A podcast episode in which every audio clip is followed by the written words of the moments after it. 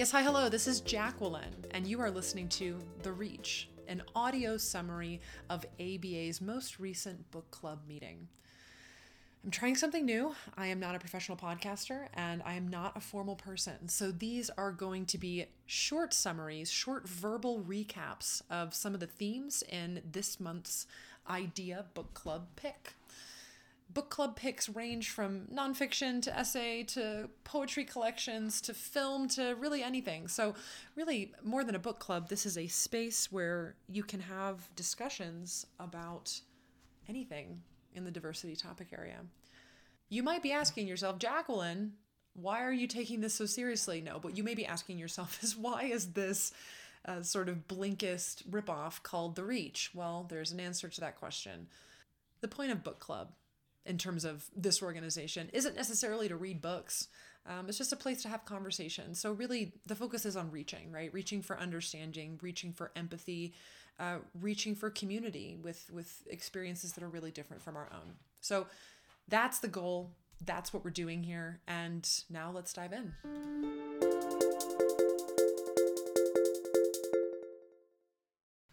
Yes, right. So the pick for April 2022's book club meeting was James McBride's 2020 novel, Deacon King Kong. So while book club does tend to typically focus on works of nonfiction, this was our first foray into the fiction world.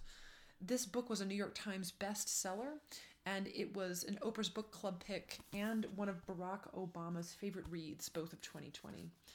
Um, so this book definitely is in the public eye, even even now, about two years later, and and pretty well regarded. The novel focuses on two different communities in Brooklyn, New York, in 1969. The first community is an incredibly racially and ethnically and culturally diverse community centered around the Five Ends Baptist Church. This community is also located within Brooklyn, within one sort of neighborhood, the Cause Houses sort of housing project within the Brooklyn area. The second community tells the story of a more generalized Italian American experience, certainly from an immigrant's perspective. Um, this story is mostly told through the, the, the story and, and the events around the Elefante family. So you heard that right, Elefante as an elephant in Italian. While most of these characters in the Elefante family do speak Italian. Um, all of them appear to be native speakers, so there isn't a lot of switching in between Italian and English for this group of people. These are two communities that on their face seem different, um, but there are a lot of similarities. Both communities have a pretty good amount of crime within, and this seems to be sort of one of the family um, inheritances of, of each community. The Elefantes are in a sort of organized crime flavor. Of, of sort of shipping of illegal goods. There is a lot of ambiguity around what it is exactly that the Elefantes do, but it is certainly the transfer of goods um, surreptitiously from one place to another. They control a dock that is not far from the Five Ends Baptist Church, so that is sort of the geographical um, overlap between the two communities. In the Five Ends Baptist Church community and in the Cause Houses uh, housing project, the main criminal activity is, is certainly related to the sale of illicit drugs, uh, primarily harder drugs like heroin and cocaine. Another important difference between these two seemingly different communities in the novel is that both the Italian American community, sort of told through the lens of the Elefante family, and the community uh, connected to the Five Ends Baptist Church, which is more certainly more racially and culturally and ethnically diverse than the than the Italian American community, um, is that they are both seen as social minorities, regardless of the fact that Italian Americans may or may not be white passing, that um, folks that belong to the Latinx or Hispanic ethnic group may be considered white passing.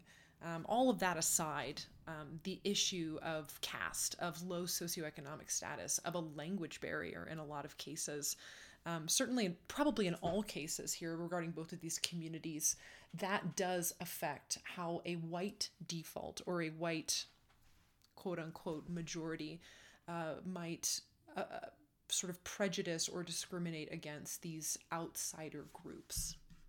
And this is primarily because, due to differences in native language or color of skin or social standing um, as dictated by economic status, that these other groups, both the Italian American community and the Five Ends Baptist Church community, are seen as others. They don't fit with the default, with the majority, which is, to be clear, unfortunately, in American society at least, a white default, a middle class default, an English speaking as a native speaker default. Finally, a third similarity between these two communities is the idea of how they redeem themselves or how they are redeemed. I won't add any spoilers in here because I sincerely hope everyone finds the time to read this novel. It is an absolute delight from start to finish. There is a reason why it is so well regarded critically.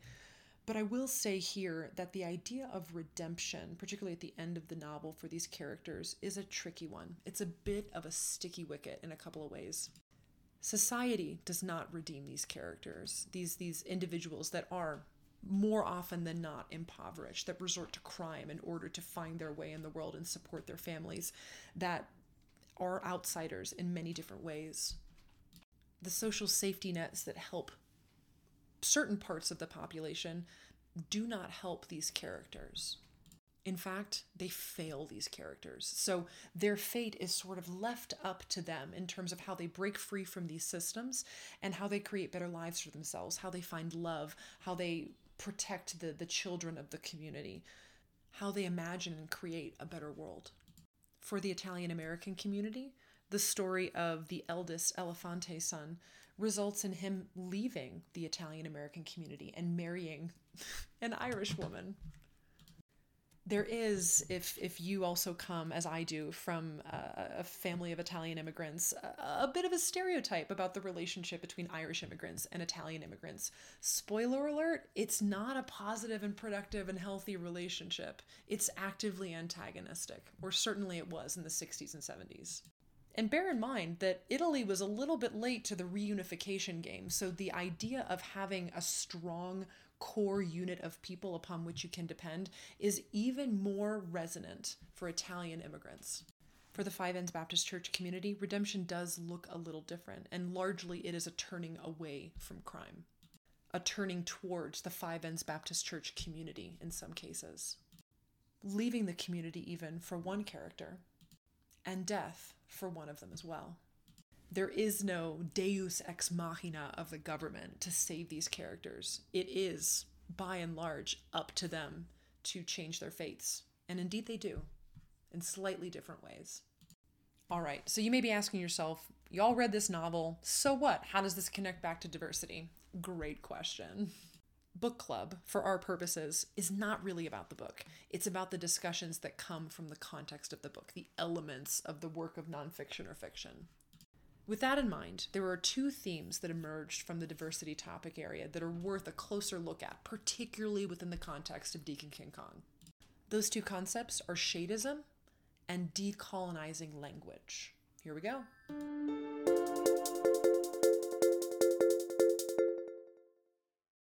The concept of shadeism, at least for me as a person who grew up in South Carolina when the Confederate flag was still flying over the state house, is a ugh, it's a tricky one. It makes me feel bad for using the word biracial, right? And I think it's supposed to. Shadeism refers to prejudice based on skin tone, and this is usually accompanied by a preference for lighter skin complexions. And from prejudice does come discrimination um, and, and bias, right? So those are the action based parts of, of prejudice, but prejudice is simply the attitude. Shadeism is sometimes referred to as colorism, um, and it's also considered to be a more significant intra-racial, so within a certain race, uh, versus interracial, so between two different races issue. You might hear the word passing a lot in conversations about shadeism or conversations that are around shadeism, and there's a reason for that. This is the reason why passing as white is different from being white race is primarily perceived based on looking at someone. What color is your skin and how dark do I think it is? And do I think that it's light enough for you to look white? On its own, shadeism is incredibly problematic. But it's especially toxic when it conflates race with ethnicity. A great example is a consideration of the Latinx or Hispanic ethnic group. An ethnic group expresses or exhibits markers of diversity primarily through language and cultural differences. Race is a social construct based on how light or dark someone's skin color is. With members of the Latinx and Hispanic ethnic group, um, these individuals have more melanin in their skin. They may not pass as white, but sometimes they do. To call them white when their skin is lighter is not accurate, and to call them black when their skin is darker is also not accurate. And so, due to systems of systemic bias, when a white passing person of the Latinx or Hispanic group receives privileges that are given to them unconsciously by members of the white default and majority simply because they look more white, that's really bad. James McBride does a masterful job of, through the use of dialogue, exploring the differences between ethnic group and race. Because bound up in the race of black is the African American ethnicity, is the Black American ethnicity, which is shown by McBride as he uses African American Vernacular English, abbreviated as AAVE, formerly known as Ebonics, which is an English Creole language, not a dialect of American English, spoken primarily by Black Americans of African descent. This is contrasted with the use of Spanish in the dialogues between members of the uh, Latinx or Hispanic ethnic group as a part of that community.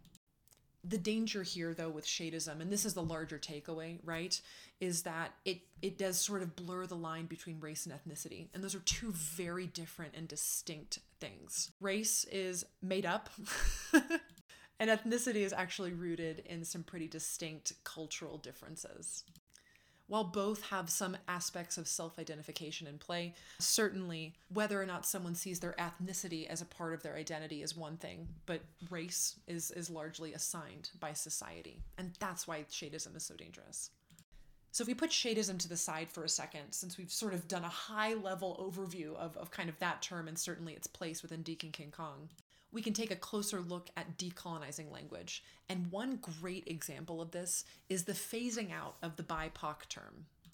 BIPOC today, in April of 2022, is already complicated. BIPOC is an acronym that stands for Black, Indigenous, and People of Color. There are some good things about this acronym. First of all, it's a people first term. And that means rather than use words like marginalized or prejudiced against, we can use something like BIPOC, which puts the focus on words that people would use to identify themselves. Particularly for white Americans, it does put the focus on Black and Indigenous communities, which, given this country's history, it's important to recognize those as, as sort of two of the, the primary communities against which um, early acts of violence were committed this is not to say that other ethnic groups and races were not discriminated against and, and were victims of systemic bias within uh, white American culture. Quite the contrary.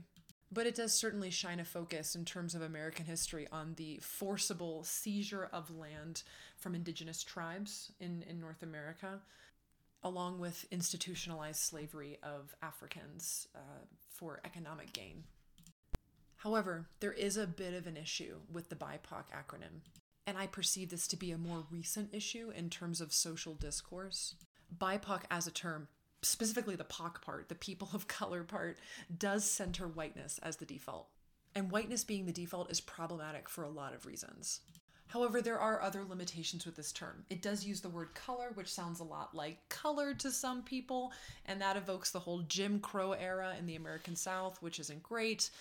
While it's a useful phrase, um, any umbrella term does have limitations. Um, it does, as I noted earlier, emphasize the effects of systemic bias on indigenous and black populations, where certain ethnic groups, while certain ethnic groups do experience prejudice in similar ways, they are not included in this term, unfortunately. And this term is just not sufficient for people who are, relevant to the discussion of shadeism earlier, white passing or self identifying as white adjacent. First use of the term BIPOC appears to date to the early to mid 2010s. However, it really gained popularity in the summer of 2020, particularly in response to some of the race related uh, police violence that occurred during that period of time, in particular, George Floyd's murder as, as one significant catalyst. A more inclusive and more popular term, however, is People of the Global Majority, or PGM, if you like acronyms as I do. I really like this term. It is, like BIPOC, people first, but it is more inclusive, in fact. It refers to people who are black, Asian, brown with a capital B, dual heritage, biracial, indigenous to the global south, or have been racialized as, and I'm making air quotes here that you can't see, ethnic minorities. People of the global majority actually solves all of the problems that BIPOC created. For these reasons, BIPOC is not synonymous with PGM. But truthfully, the biggest problem with the term BIPOC is that it's just not accurate. Whiteness is not reflective of the global majority. In fact, around 80% of the world's population is of African, Asian, Latin American, and Arab descent. This is the vast majority. People with more melanin in their skin are certainly not the minority, at least not anymore to continue speaking about these racial and ethnic groups as if they are the minority further reinforces systemic bias that benefits unconsciously certain groups of people because of the way that they look. And I don't need to talk about why that's not right. The origins of this come from white people, specifically white men who have held power to categorize other people in relation to themselves. This is the reason why it's really hard to other as a society white men, because they created the categories for other people who look different to fit into. And now, certainly, if you are listening to this and you are a white man, it's not your fault, and you don't need to reckon for every injustice done by any white man to any person of the global majority. Certainly not but it's something to be aware of in order to be sensitive regarding the impact of what you do and what you say and how you move through the world to people who have fewer and, and different opportunities because of things that they can't control. So, the main takeaway here BIPOC is somewhat fraught now because it centers on white as the default. However, people of the global majority is a more inclusive, more affirming alternative. So that's about it for our discussion on James McBride's 2020 novel, Deacon King Kong. If you haven't read it, I encourage you to, and I encourage you to come to the next ABA Idea Book Club meeting. We have lots of fun, we get vulnerable. It's a really good time. And as a reminder, you don't have to read the book, you just have to show up. Have a great day, and thanks for listening to The Reach.